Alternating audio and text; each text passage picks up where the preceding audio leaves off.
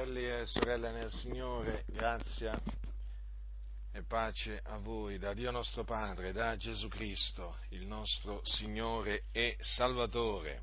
L'Apostolo Paolo, Apostolo dei Gentili, per volontà di Dio, nonché dottore anche, perché aveva ricevuto due ministeri, scrisse queste parole al suo figliuolo in fede Timoteo nella sua seconda epistola. Così è scritto, capitolo 2, a partire dal versetto 14, leggerò alcuni versetti. Ricorda loro queste cose, scongiurandoli nel cospetto di Dio che non facciano dispute di parole che a nulla giovano e sovvertono chi li ascolta. Studiati di presentare te stesso approvato dinanzi a Dio, operaio che non abbia ad essere confuso, che tagli rettamente la parola della verità, ma schiva le profane ciance, perché quelli che vi si danno progrediranno nella empietà. E la loro parola andrà rodendo come fa la cancrena, fra i quali sono Imeneo e Fileto, uomini che si sono sviati dalla verità dicendo che la resurrezione è già avvenuta e sovvertono la fede di alcuni, ma pure il solido fondamento di Dio rimane fermo, portando questo sigillo. Il Signore conosce quelli che sono suoi e ritraggasi dall'iniquità chiunque nomina il nome del Signore. Ora in una grande casa non ci sono soltanto dei vasi d'oro e d'argento, ma anche dei vasi di legno e di terra. E gli uni sono destinati a un uso nobile e gli altri ad un uso ignobile. Se dunque uno si serba puro da quelle cose, sarà un vaso nobile, santificato, atto al servigio del padrone, preparato per ogni opera buona. Dunque Paolo dice a Timoteo che era un uomo di Dio, vi ricordo che Timoteo aveva ricevuto un ministero da parte di Dio, Paolo, dico, in questa sua epistola, tra le altre cose, gli dice ricorda loro queste cose. Quali cose? Se noi leggiamo attentamente poco prima, le, queste, queste, cose sono le seguenti, che se muoiamo con lui, con lui anche vivremo, se abbiamo costanza nella prova, con lui altresì regneremo, se lo rinnegheremo, anche egli ci rinnegherà, se siamo infedeli, egli rimane fedele perché non può rinnegare se stesso. Naturalmente ci sono molte altre cose che un uomo di Dio deve ricordare ai santi, però in questa circostanza, appunto, questo ricorda loro queste cose, questa espressione viene subito dopo eh, appunto eh, queste cose che Paolo appunto ha detto, scongiurandoli nel cospetto di Dio che non facciano dispute di parole che a nulla giovano e sovvertono chi le ascolta. Vedete dunque? Bisogna scongiurare i santi, e questo Timoteo lo faceva come anche lo faceva Paolo, nel cospetto di Dio affinché non facciano dispute di parole che sono inutili e sovvertono, cioè mettono sottosopra chi le ascolta. Ecco perché noi dobbiamo fuggire le dispute di parole. Studiati di presentare te stesso approvato dinanzi a Dio, operaio che non abbia ad essere confuso, che tagli rettamente la parola della verità. Ora Paolo esorta Timoteo a presentare se stesso approvato dinanzi a Dio. Sì, perché questo è qualcosa che un uomo di Dio si deve sempre studiare di fare, di presentarsi davanti a Dio approvato, perché c'è la possibilità di essere riprovato. Quindi l'uomo di Dio deve vigilare, deve vegliare, deve pregare, deve santificarsi, deve fare quello che, quello che naturalmente il Dio gli comanda di fare. Operaio che non abbia ad essere confuso, che tagli rettamente la parola della verità.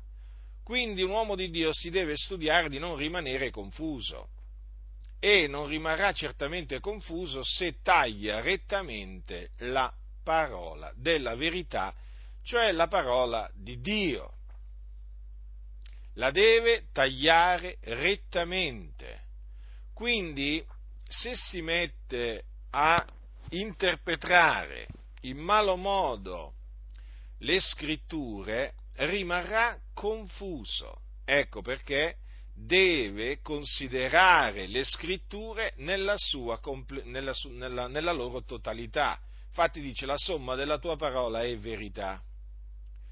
Quindi deve badare affinché non rimanga eh, sedotto da eh, quei eh, ragionamenti che ehm, diciamo eh, portano a eh, interpretare le scritture in maniera sbagliata e quindi questi ragionamenti portano confusione nella vita del credente e poi naturalmente una volta assimilati generano confusione in quelli che li ascoltano.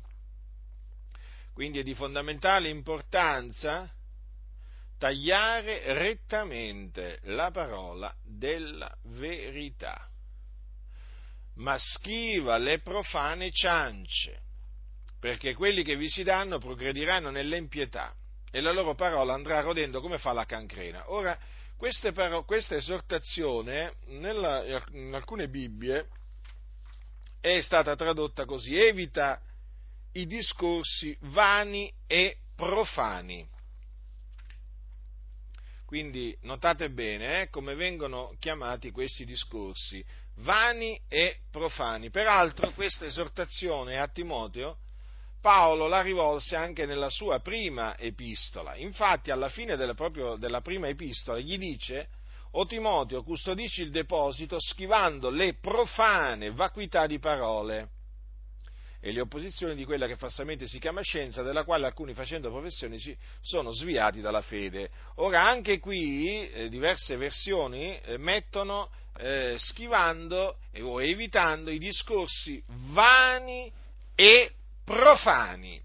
Quindi esistono discorsi vani e profani che ogni credente, quindi non solamente chi ha ricevuto un ministero o più di un ministero, dico, li deve evitare questi discorsi. Sono i discorsi, ripeto, vani e profani. Ora, il termine profano che cosa significa? Significa che non ha carattere sacro, che è estraneo o contrario a ciò che è sacro. Il termine vano significa inutile, inefficace, infruttuoso. Così avete ben chiaro quale sia il significato di ambedue queste parole. Ora, stando così le cose, voi comprenderete bene che di discorsi vani e profani da schivare ce ne sono veramente molti. Viviamo in un tempo veramente difficile, i giorni sono veramente difficili, fratelli, perché siamo circondati da persone che si dicono cristiani, e che eh, sono dati a discorsi vani e profani. E questi discorsi vani e profani si sentono ripetere a più non posso da molti pulpiti. Sì, proprio così, da molti pulpiti. E io voglio, voglio eh, diciamo, segnalarvi alcuni dei tanti discorsi vani e profani. Dio guarda al cuore, fratello o sorella. Quindi non bada a come tu ti vesti.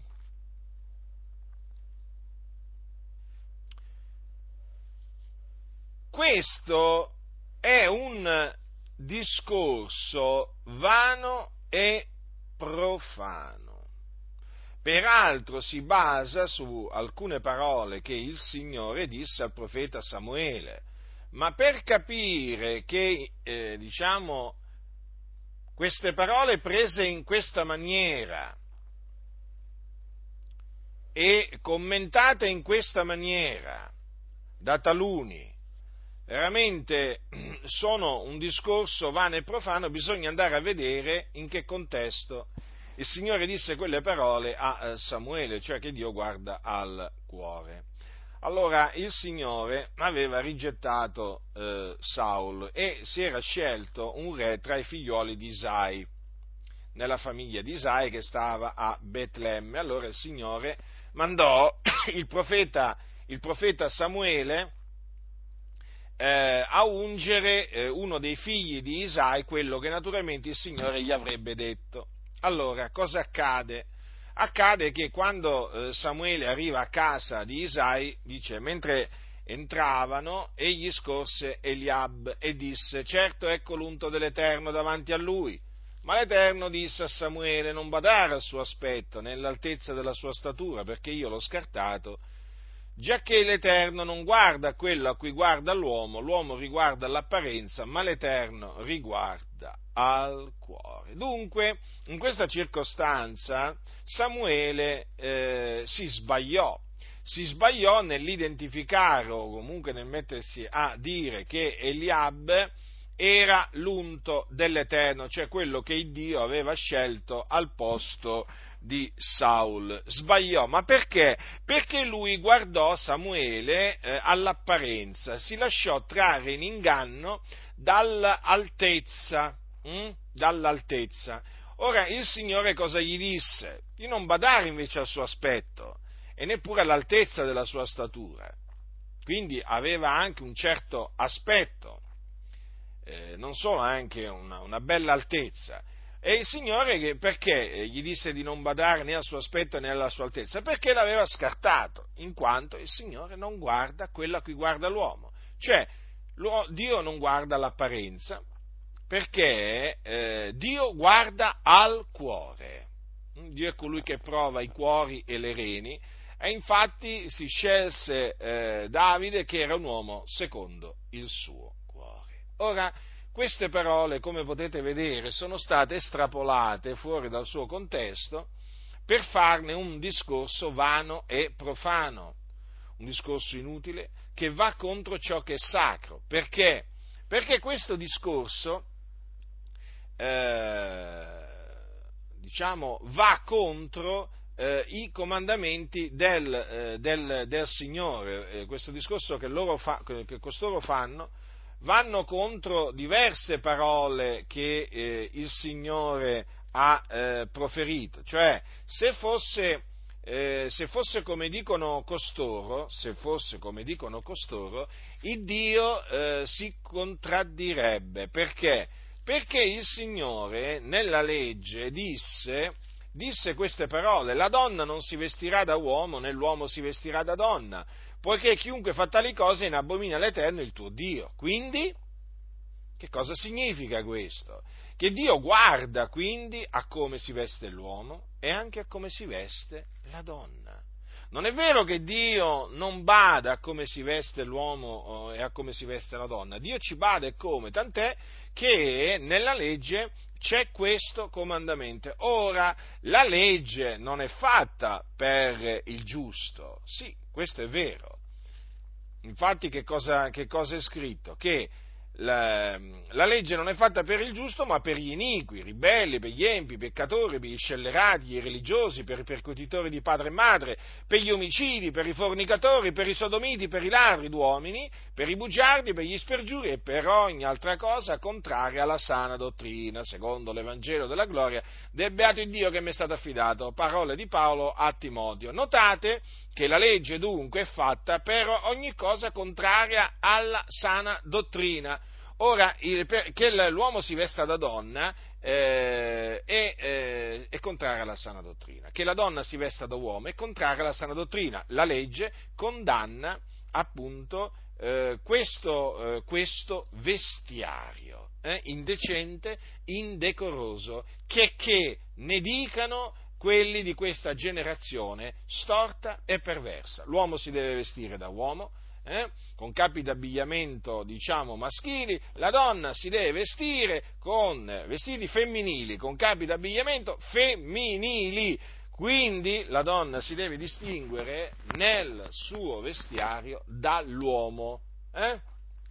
La donna è diversa dall'uomo eh, e viceversa, naturalmente, e si deve vestire in maniera diversa. Ora, com'è che si deve vestire la donna? Andiamo a vedere. Paolo a Timoteo. Dice Paolo, eh, io voglio dunque che gli uomini facciano orazioni in ogni luogo, alzando mani pure, senza ire e senza dispute, similmente che le donne si adornino d'abito convenevole, con verecondia modestia, non di trecce, d'oro, di perlo, di vesti sontuoso, ma d'opere buone, come si addice a donne che fanno professione di pietà. Notate? Notate dunque che il Signore bada a come si veste una donna, tant'è che l'Apostolo Paolo ha rivolto questa e rivolgeva questa esortazione, cioè che le donne si dovevano adornare d'abito convenevole, hm? con verecondia e modestia non di trecce, d'oro, di perle, di vesti sontuose. Notate dunque come il discorso Dio guarda il cuore, non importa come ti vesti, sorella, in particolare naturalmente questo viene detto per il vestiario delle, delle donne, notate come sia un discorso vano e profano. E quindi va rigettato, va schivato Un altro discorso eh, vano e profano è quello che dice che un credente non può scadere dalla grazia e perdere la salvezza. È un discorso, è un discorso che veramente è inutile e va contro la, eh, la parola di Dio che è sacra, che è santa perché la scrittura ci mette in svariati, in svariati modi in guardia. È come se ci mette in guardia. Ma veramente ci sono proprio diversi, eh, diversi passi della scrittura che ci mettono in guardia affinché non ci tiriamo indietro eh, a nostra perdizione. E uno di questi, di questi diciamo, passaggi lo troviamo nella, nell'epistola agli ebrei, dove dice lo scrittore non gettate dunque via la vostra franchezza, la quale ha una grande ricompensa, perché voi avete bisogno di costanza affinché, avendo fatto la volontà di Dio, otteniate quello che vi è promesso, perché Ancora un brevissimo tempo e colui che ha da verrà e non tarderà, ma il mio giusto vivrà per fede, se si tira indietro l'anima mia non lo gradisce. Ma noi non siamo di quelli che si traggono indietro a loro perdizione, ma di quelli che hanno fede per salvare l'anima. Vedete dunque che esiste la possibilità scadere, per un credente di scadere dalla grazia e di perdere la salvezza, tant'è che il Signore dice del suo giusto che se si tira indietro l'anima mia non lo gradisce. Quindi, come ha detto Paolo, se lo rinnegheremo, anch'egli ci rinnegherà. Ecco perché veniamo esortati ad essere costanti, ad avere pazienza, essere pazienti, affinché, avendo fatta eh, la volontà di Dio, otteniamo quello che eh, ci è stato promesso, e questa è la promessa che ci ha fatto, cioè la vita eterna. Ma noi non siamo di quelli che si traggono indietro a loro perdizione. Vedete che la scrittura conferma che esistono coloro che scadono che scadono dalla grazia e vanno in perdizione. Erano stati giustificati anche loro, eh, mediante la fede nel Signore Gesù Cristo, erano annoverati fra i giusti, ma ad un certo punto hanno smesso di credere nell'Evangelo, si sono tratti indietro, hanno rinnegato il Signore che li aveva riscattati.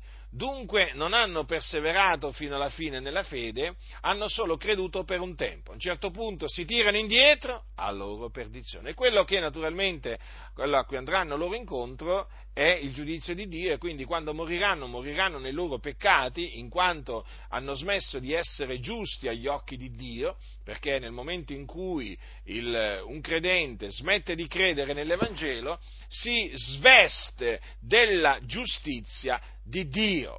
Cioè, mentre quando uno, mentre quando il peccatore crede nell'Evangelo, ottiene, consegue la giustizia di Dio basata sulla fede, nel momento in cui il credente smette di credere nell'Evangelo, egli proprio rinunzia alla giustizia di Dio basata sulla fede e quindi torna ad essere un peccatore, un empio un uomo, eh, diciamo, sopra il quale c'è l'ira di Dio, un uomo eh, senza Cristo, senza Dio, un uomo schiavo del peccato e così via. E quindi quando egli muore, hm, il, colui che si è tirato indietro, muore nei suoi peccati e va in perdizione all'inferno, nel fuoco.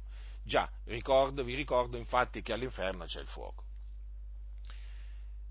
Allora, eh, vedete dunque eh, la scrittura come smentisce, come annulla quel, quest'altro discorso vano e profano secondo il quale il credente non può, non può mh, scadere dalla grazia.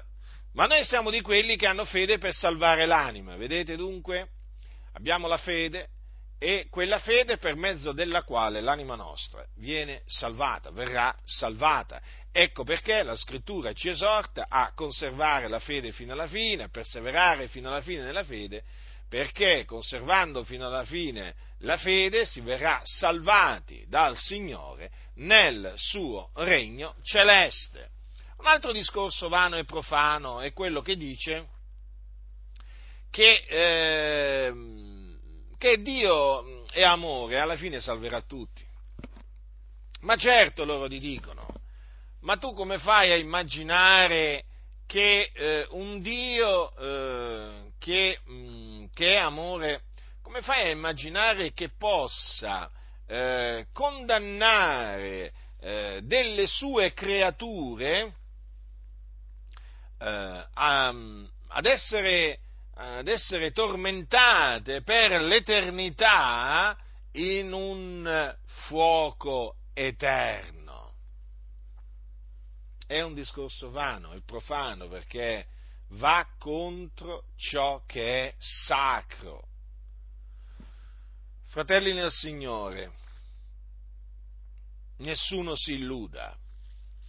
Dio ha parlato e sia Dio riconosciuto verace, ma ogni uomo bugiardo.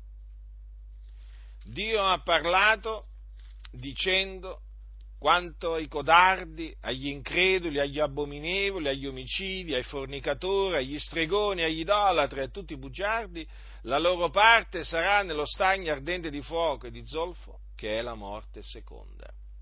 Quindi quando in quel giorno i peccatori risusciteranno in risurrezione di giudicio, essi dopo essere stati giudicati secondo le loro opere, saranno gettati nello stagno ardente di fuoco e di zolfo, quindi anima e corpo, che è la morte seconda, eh? e là saranno tormentati nei secoli dei secoli. Guarda, nota, eh, diciamo, segnatevela questa lista, imparatevela a memoria, eh? imparatevela a memoria perché questa lista l'ha fatta il Signore Dio, il creatore di tutte le cose, e noi crediamo a quello che Dio dice. Dunque Dio è amore, ma Dio è anche un giusto giudice e la sua sentenza è questa. Eh? La sua sentenza è questa. Poi naturalmente lui eseguirà in quel giorno la condanna ma la sentenza è quella, eh? Questa è praticamente la sorte che Dio, o la parte che Dio ha sentenziato per tutti costoro. Non avranno scampo, nessun scampo. Dunque, coloro che muoiono nei loro peccati con la loro anima vanno all'inferno, poi in quel giorno, quando saranno, eh, diciamo, risuscitati e compariranno davanti a Dio, saranno gettati, anima e corpo, nello stagno ardente di fuoco di zolfo dove saranno tormentati per l'eternità. Questo è quanto Dio ha stabilito. Quindi notate ancora una volta come ci troviamo davanti ad un discorso vano e profano. Mi riferisco appunto al discorso che dice, ma Dio è amore, alla fine salverà tutti. Guardate che questi discorsi vengono fatti dai pulpiti di tante comunità che si dicono cristiane. Oramai l'inferno è sparito, oramai il tormento eterno è sparito, il fuoco eterno non è mai esistito a, a sentire costoro. Perché? Perché Dio è amore. Capite? Ora, Dio è amore, è vero, ma d'altronde è scritto, ma Dio è anche un fuoco consumante. Dio è anche un vendicatore. Non è forse lui colui che ha detto a me appartiene la vendetta? Hm? Se gli appartiene la vendetta vuol dire che è un vendicatore. Eh, non, non, non avrebbe potuto dire a me appartiene la vendetta se non fosse stato un vendicatore. Non vi pare? Quindi ecco per l'ennesimo discorso vano e profano. Ah, quanti discorsi vani e profani che vengono fatti usando le scritture, certe scritture, eh, per ingannare i semplici. Un altro, un altro discorso eh, vano e profano è quello che dice ma Dio è buono e non castiga nessuno. Ora, Dio è buono è la verità, è scritto e noi ci crediamo. Dio è buono, noi abbiamo gustato la sua bontà, continuiamo a gustare la sua bontà. Veramente, Dio è buono, Dio ci fa del bene. Ma che non castiga nessuno non è scritto. Non esiste nella scrittura quel non castiga nessuno, è un'invenzione, è un, un, una dichiarazione eh, vana, è una dichiarazione profana, perché nella Sacra Scrittura c'è proprio scritto l'opposto, cioè che Dio castiga. E come se castiga? Considerate che lo scrittore, lo scrittore agli ebrei dice che, dice, citando un passo della scrittura, Figliol mio, non, ti, non, far poca stima della disciplina del Signore, non ti perdere d'animo quando sei da Lui ripreso, perché il Signore corregge colui che gli ama e flagella ogni figliuolo che gli gradisce. Flagella, flagella. Quindi c'è una flagellazione che Dio riserva ai suoi figlioli che egli gradisce. Eh? E perché li flagella? Affinché essi siano partecipi della sua santità. Infatti la flagellazione dei figlioli di Dio, la chiamo così perché d'altronde Dio flagella ogni figliolo che gli gradisce, eh? è parte della disciplina di cui noi eh, riceviamo la nostra parte. Mm. Dobbiamo ricevere la nostra parte. E affinché siamo partecipi della sua santità. Infatti egli ci flagella per l'utile nostro. Pensate, fratelli nel Signore, che il Dio ci ama, ci ama veramente di un grande amore e manifesta questo amore correggendoci e flagellandoci. Ora la correzione e la flagellazione naturalmente fanno male, nel senso che producono dolore, eh? Ci rattristano, è un'afflizione mediante la quale piombiamo nella tristezza. Infatti che dice? Ora ogni disciplina sembra è vero per il presente non essere causa d'allegrezza ma di tristizia, ed è vero. In effetti, quando questa disciplina ci viene impartita, noi siamo tristi.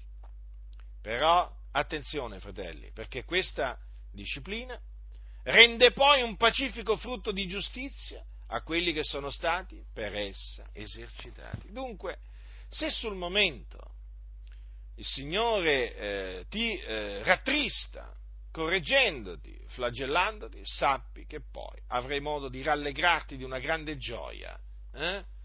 perché così è scritto, che questa eh, disciplina rende poi un pacifico frutto di giustizia. Guardate come è chiamato, pacifico frutto di giustizia eh? a quelli che sono stati per essi esercitati. Quindi, beato l'uomo che Dio castiga. Ma oggi di questo castigo nessuno vuole sentire parlare, o meglio, quasi nessuno vuole sentire parlare. Ma che dici, fratello? Ma tu scandalizzi le anime, ma tu le allontani, ma tu le spaventi. No. Allora, chiariamo.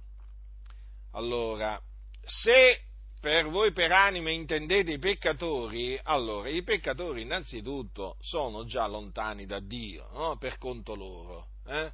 Come eravamo noi lontani da Dio quando eravamo senza Cristo e senza Dio nel mondo. Quindi non posso allontanarli da Dio perché già sono lontani da Dio. Eh? Allora, che li scandalizzo? Beh, beati quelli che non si scandalizzano davanti alla parola di Dio. È un problema loro se si scandalizzano nel sentirmi dire che Dio, eh, che Dio castiga. Eh? Eh, li spavento? Sì, questo sono d'accordo, li spavento, ma naturalmente questo spavento è ai fini della loro salvezza. Eh? I peccatori sono presi da tremito, da spavento, ben venga questo spavento, ben venga il terrore di Dio, eh, nella speranza veramente che Dio usi questo spavento per dargli il ravvedimento e quindi condurli alla salvezza. Quindi io non faccio altro che fare quello che hanno fatto prima di me gli apostoli. Dico la verità.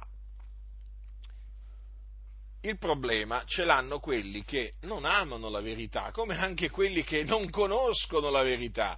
Ma io per la grazia di Dio ho ben conosciuto la verità e amo la verità. Ma oggi, naturalmente, quanti non conoscono la verità in mezzo alle chiese? Quanti non amano la verità e quindi hm, fanno spazio alla menzogna? Fanno spazio ai discorsi vani e profani, di cui vi ho, ve ne ho citati veramente solo alcuni. Ora, vorrei che prestaste attenzione a quello che dice Paolo eh, a, Timoteo, a, Timoteo sul, su ciò che eh, sul risultato, comunque sull'effetto del dare ascolto ai discorsi vani e profani. Ascoltate attentamente. Paolo dice, schiva le profane ciance o evita i discorsi vani e profani, perché quelli che vi si danno progrediranno nella impietà. Attenzione, fratelli. Quelli che si danno, allora, quelli che fanno spazio ai discorsi vani e profani e quindi naturalmente cominciano a prendere piacere nei discorsi vani e profani, sia ad ascoltarli che anche a eh, farli, hm? la scrittura dice che progrediranno nella empietà. Praticamente diventeranno sempre più malvagi. Avete presente quel passo che dice che andranno di male in peggio, seducendo ed essendo sedotti? Ecco, queste parole proprio fanno al caso eh, proprio di costoro che si danno ai discorsi vani e profani, progrediranno nella impietà. Infatti voi noterete sempre che coloro che si danno a questi discorsi vani e profani, badate bene, io ve ne ho citati solo po- alcuni, ma ce ne sono molti altri, noterete sempre che progrediscono nella impietà, diventano sempre peggio, più malvagi, più cattivi tu ti aspetti naturalmente che uno migliori, no, questi peggiorano, peggiorano, vanno di male in peggio perché progrediscono nella impietà. C'è, c'è, chi progredisce nel Signore eh, e quindi il suo progresso è manifesto a tutti, ma c'è anche chi progredisce nella impietà. Eh? E la loro parola andrà rodendo come fa la cancrena. Eh, la cancrena. Notate questo, diciamo, la parola di costoro andrà via sempre più rodendo come fa la cancrena. Quindi dis, questi discorsi eh, vani e profani sono distruttivi al massimo, distruggono la vita del credente. La distruggono, la frantumano, la, la fanno a pezzi. Ecco perché bisogna schivare i discorsi vani e profani. Ecco perché non bisogna prenderli, sottovalutarli. No, no, non bisogna sottovalutarli, perché sono micidiali. Fanno progredire nell'empietà, fratelli nel Signore. E notate che cosa dice Paolo, fra i quali sono Imeneo e Fileto, quindi tra i diversi che a quel tempo si erano dati discorsi vani e profani, c'erano Imeneo e Fileto che erano nella verità, ma nel momento in cui si sono dati ai discorsi vani e profani si sono sviati dalla, si erano sviati dalla verità, dicendo che la resurrezione è già avvenuta. E sovvertivano la fede di alcuni. Eh? Ora, naturalmente in questa circostanza non sappiamo nel, nella, nel dettaglio a quali discorsi vani e profani loro avevano dato ascolto. Ma una cosa è certa, quei discorsi vani e profani erano stati dannosi, avevano avuto delle nefaste conseguenze nella loro vita, perché da che erano nella verità, che dimoravano nella verità, eh, si, so, si sviarono dalla verità sviati, sviati. Quindi se si, sono, se si sono sviati dalla verità vuol dire che erano prima sul sentiero giusto. Hm? Chiamiamolo la via della verità, no? per comodità. Allora hanno abbandonato la via della verità. Eh? Uomini, guardate come li chiama, che si sono sviati dalla verità. E infatti cosa dicevano? Che la resurrezione era già avvenuta. E mettevano sottosopra eh, gli animi di alcuni, di alcuni credenti. Quindi, fratelli, dovete considerare l'effetto dannoso, micidiale, malefico dei discorsi vani e profani. Avete capito perché Paolo dice a Timoteo schiva? Schiva, cioè evita? Per questa ragione, per il nostro bene. Io queste cose ve le dico per il vostro bene, per la vostra edificazione, non per la vostra distruzione. Quindi, fratelli, queste cose eh, io ve le, faccio, ve le faccio presente affinché veramente voi possiate progredire nella giustizia, progredire nell'amore, eh? Ma, no, ma assolutamente eh, voi stiate lontano dal, eh, dall'empietà, proprio eh, perché veramente è terribile. È terribile sviarsi dalla verità. È una cosa meravigliosa conoscere la verità, dimorare nella verità, ma sviarsi dalla verità è terribile, fratelli. È terribile. È terribile. E allora, eh, vedete, dobbiamo prendere ad esempio Timoteo. Hm? Dobbiamo prendere proprio ad esempio questo, questo giovane eh, e dobbiamo prendere ad esempio eh, le, eh, diciamo, il modello delle sane parole di Paolo. Eh?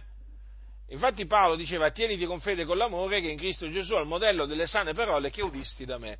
Quindi voi farete bene ad usare le parole di Paolo, usate le espressioni di Paolo, usate i concetti che Paolo esprimeva. State tranquilli che imitando Paolo non vi, non vi svierete mai dalla verità. Imitando Paolo o attenendovi al modello delle sue, delle sue sane parole, voi non vi darete giammai ai discorsi vani e profani. Anzi, quando vi troverete davanti a qualcuno che fa discorsi vani e profani, sapete che farete voi? Non solo li scriverete, ma li distruggerete. Eh? distruggerete, sì, perché a questo siete stati chiamati, siamo stati chiamati a distruggere. Che cosa siamo chiamati? Siamo stati chiamati a distruggere? I ragionamenti ed ogni altezza che si eleva contro alla conoscenza di Dio. Infatti i, i discorsi vani eh, e profani si ergono contro Dio, si ergono contro la verità di Dio, contro la giustizia di Dio, contro la santità di Dio e quindi vanno distrutti distrutti, senza pietà. Non bisogna avere pietà dei discorsi vani e profani. Badate bene, appena avvertite la presenza di un discorso vano e profano, succederà qualcosa in voi. Perché?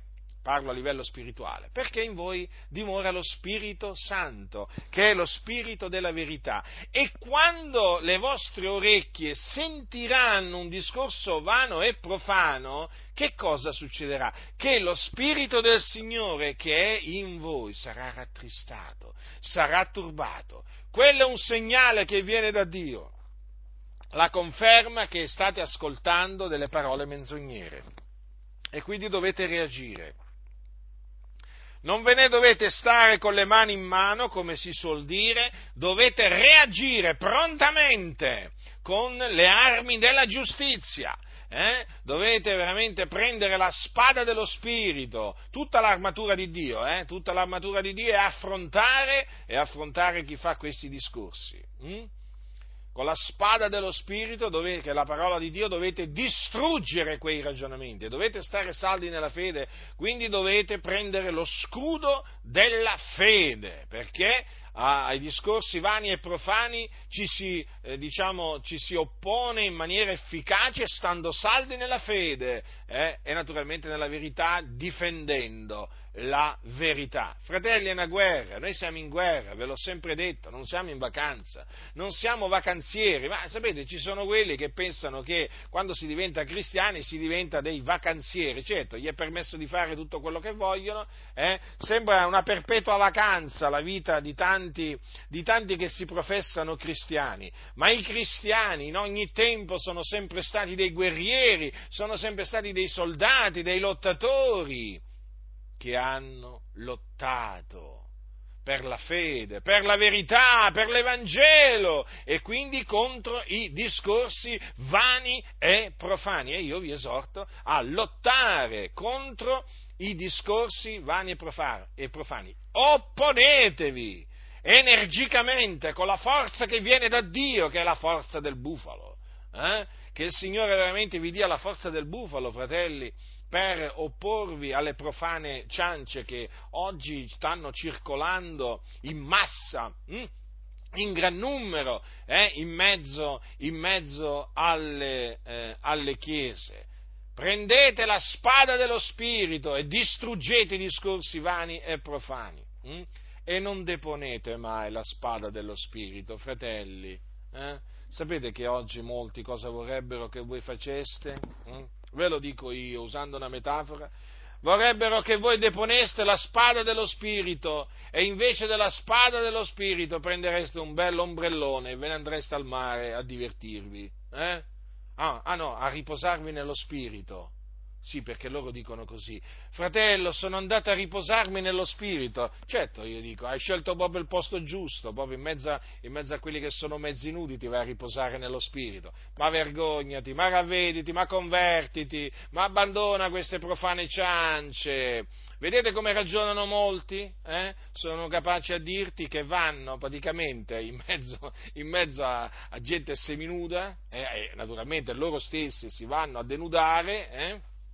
A mettere mezzi nudi per riposarsi nello spirito. Ma chissà come mai quando tornano a casa non sono mai riposati, non sono mai riposati, sono sempre agitati. Eh? Ma dov'è sto riposo nello spirito? Ma dov'è sto riposo nello spirito? Ma quale riposo nello spirito? Si può sperimentare eh? lì in un, in un, posto dove veramente regna la concupiscenza, la confusione, il peccato. Che vergogna! Molti non distinguono il sacro dal profano ma è, una, è vergognoso veramente, eh? quanti, quanti discorsi vani e profani, fratelli del Signore, che oramai circolano nelle chiese. Quindi, Badate a voi stessi, fratelli, non fate spazio ai discorsi vani e profani. Discorsi vani e profani che, diciamo, in buona, in buona parte vengono fatti da persone che si credono savi e intelligenti. E Infatti, sapete cosa c'è scritto ai, eh, eh, nella prima epistola di Paolo a, a, ai Corinzi? Che il Signore conosce i pensieri dei savi e sa che sono vani. Ora, se sono vani i pensieri dei savi, sono anche vani i loro discorsi. Sì, infatti, sono discorsi vani e profani, discorsi pomposi, eh, con i quali adescano eh, le anime instabili ma sono vani, sono discorsi vani, ma loro sono savi, savi secondo il mondo, hanno una cultura di tutto rispetto. Mm? Sono stati a questa o quell'altra università o a questa o quell'altra accademia, eh, hanno partecipato a quel corso o quell'altro corso di formazione, eh, c'era quel motivatore o c'era quell'altro motivatore, adesso ci sono i motivatori, eh? i motivatori, ti motivano, ti motivano questi qua, ti motivano ad andare contro la parola di Dio, ecco che cosa ti motivano a fare questi insensati, questi scellerati. Loro però si credono savi, eh? si presentano con il loro curriculum, io lo chiamo così, eh? che è lungo, non finisce più, e ti dicono che hanno studiato questo, hanno studiato quell'altro, che hanno conseguito questo master in questo, in quell'altro, e non finisce più questo loro curriculum. Mm? E poi quando li senti parlare, discorsi vani e profani escono dalla loro bocca e d'altronde nel loro cuore che c'è? A stoltezza c'è nel loro cuore e la stoltezza tirano fuori. D'altronde quando uno va al frigorifero, che può tirare fuori se non quello che c'è nel frigorifero? E questi dalla loro bocca, ma che possono mai tirare fuori se sono pieni di stoltezza? I savi secondo la carne, eh? i savi secondo il mondo, loro credono di essere savi, ma il Signore li prende nella loro astuzia. Eh? li svergogna, li confonde, perché il Signore ha detto farò perire la sapienza dei savi e annienterò l'intelligenza degli intelligenti. Eh? Eh, questi qua hanno frequentato, hanno frequentato diciamo, eh, posti insomma, illustri, eh? hanno avuto professori illustri, però ecco che cosa si meritano dal Signore. Io farò perire la sapienza dei savi e annienterò l'intelligenza degli intelligenti. Infatti quando li senti parlare, veramente ti fanno pena, ti fanno pena perché proprio sono vuoti, non hanno la sapienza di Dio, non hanno la conoscenza di Dio, si vede che non hanno timore di Dio, hanno la sapienza di questo mondo e quindi parlano come quelli del mondo. Hm? Ogni tanto riescono a citare pure qualche versetto della scrittura, ma sempre per fargli dire quello che gli pare e piace a loro. Sono savi secondo questo mondo, ma la sapienza di questo mondo è pazzia presso il Dio. Questi discorsi vani e profani, fratelli, sappiate che sono pazzia agli occhi di Dio. Infatti si oppongono alla conoscenza di Dio, alla verità di Dio, alla sapienza di Dio. Quindi distruggete questi eh, discorsi ehm, vani e profani, non fate spazio ai discorsi vani e profani di questi signori eh, che si presentano con tutti questi titoli, eh, che sono i savi, eh, i savi di questo, eh, di questo mondo, pieni della sapienza di questo mondo, della quale vanno orgogliosi, della quale veramente si vantano e si vantano di quello che torna a loro vergogna, perché il Signore conosce i pensieri dei savi, dei, dei savi di questo mondo, eh? e sa che sono vani, ma i pensieri di coloro che sono savi secondo il Dio non sono vani, sono utili. Mm?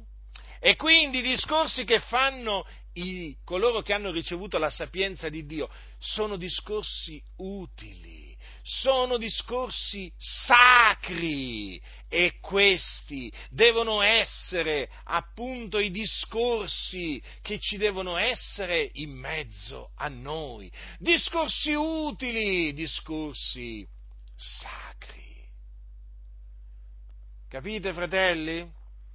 E come si possono fare discorsi utili e discorsi sacri? Se non conoscendo le scritture e poi anche ricevendo dall'alto la sapienza di Dio, perché oltre alla conoscenza ci vuole la sapienza, sapete? Eh? È importante, eh? La sapienza, non ve la dimenticate, eh? Non vi soffermate solamente sulla conoscenza delle scritture, ci vuole anche la sapienza che scende dall'alto. E allora ecco che, allora ecco che eh, ci saranno discorsi utili e sacri. Allora la Chiesa, coloro che, sia coloro che li fanno che coloro che li ascoltano, saranno edificati da questi discorsi utili e sacri nei quali appunto i santi devono prendere piacere. I discorsi utili e sacri eh, sono discorsi veritieri, mm, discorsi che ti fanno veramente progredire, ma veramente ti fanno crescere, ti fanno maturare, mentre i discorsi vani e profani ti fanno marcire, progrediranno. Avete notato eh, che ha detto Paolo? La loro parola andrà rodendo come fa la cancrena. Marciscono tutti, tutti marciscono, tutti quelli che si danno alle profane ciance, marciscono tutti, dal primo all'ultimo. Guardate, fratelli del Signore, ve lo ripeto, non, so, non sottovalutate i discorsi vani e profani, non li sottovalutate. Paolo non li sottovalutava, li considerava pericolosi a tal punto che metteva in guardia il suo figliolo in fede Timoteo ma pure il solido fondamento di Dio rimane fermo. E già, anche se ci sono quelli che si sviano dalla verità, si sviano dalla fede, però ecco, noi siamo consolati nel sapere che il solido fondamento di Dio rimane fermo. E porta questo sigillo. Il Signore conosce quelli che sono suoi e ritraggasi dall'iniquità chiunque nomina il nome del Signore. Ora, in una grande casa ci sono no, ci sono dei vasi d'oro e d'argento, ma anche dei vasi di legno e di terra, fratelli. Eh? Allora, gli uni sono destinati a un uso nobile, gli altri ad un uso ignobile. Allora cosa dice Paolo? Se dunque uno si serba pure da quelle cose, quali sono queste cose? Sono le profane ciance, sono i discorsi vani e profani. Se dunque uno si serba pure da quelle cose, sarà un vaso nobile santificato, atto al servizio del padrone, preparato per ogni opera buona. Che parole soavi, che parole meravigliose, che parole gloriose, che promessa, fratelli. Se dunque, c'è questo se però, eh? se dunque uno si serba puro da quelle cose, ecco perché Paolo dice a Timoteo conservati puro. Se dunque uno si serba puro da quelle cose sarà un vaso nobile, che bello essere un vaso nobile in questa grande casa, eh? Un vaso d'oro ed argento, eh? Un vaso nobile, fratelli, santificato, quindi messo da parte, consacrato al Signore, atto al servigio del padrone. Che parole meravigliose queste! Atto capace a servire il padrone. E chi è il padrone? Gesù Cristo è il nostro unico padrone. Quello che gli empi negano. Sapete che gli empi negano il nostro unico padrone? Eh? Lo dice Giuda, negano il nostro unico padrone Signore Gesù Cristo. Noi non abbiamo padroni, noi siamo liberi, ti dicono i massoni. Noi cristiani invece diciamo che abbiamo un padrone che è Gesù Cristo, il nostro Signore e Salvatore, e noi siamo suoi servi, o meglio, schiavi. Allora se uno si serva pure da quelle cose sarà un vaso atto al servizio del padrone. Vuoi essere atto al servizio del padrone? Allora ti devi serbare puro dai discorsi vani e profani preparato per ogni opera buona. Già, perché appunto le opere buone sono state innanzi preparate da Dio affinché noi le pratichiamo. Eh? E i vasi nobili, i vasi nobili, sono preparati per ogni opera buona, certo perché le opere buone sono di svariato genere. Vedete, fratelli?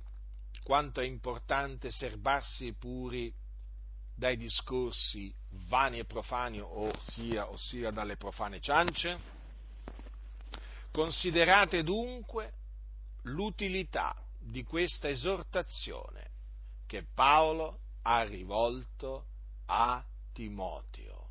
Schiva o evita i discorsi vani e profani. La grazia del nostro Signore Gesù Cristo sia con tutti coloro che lo amano con purità incorrotta.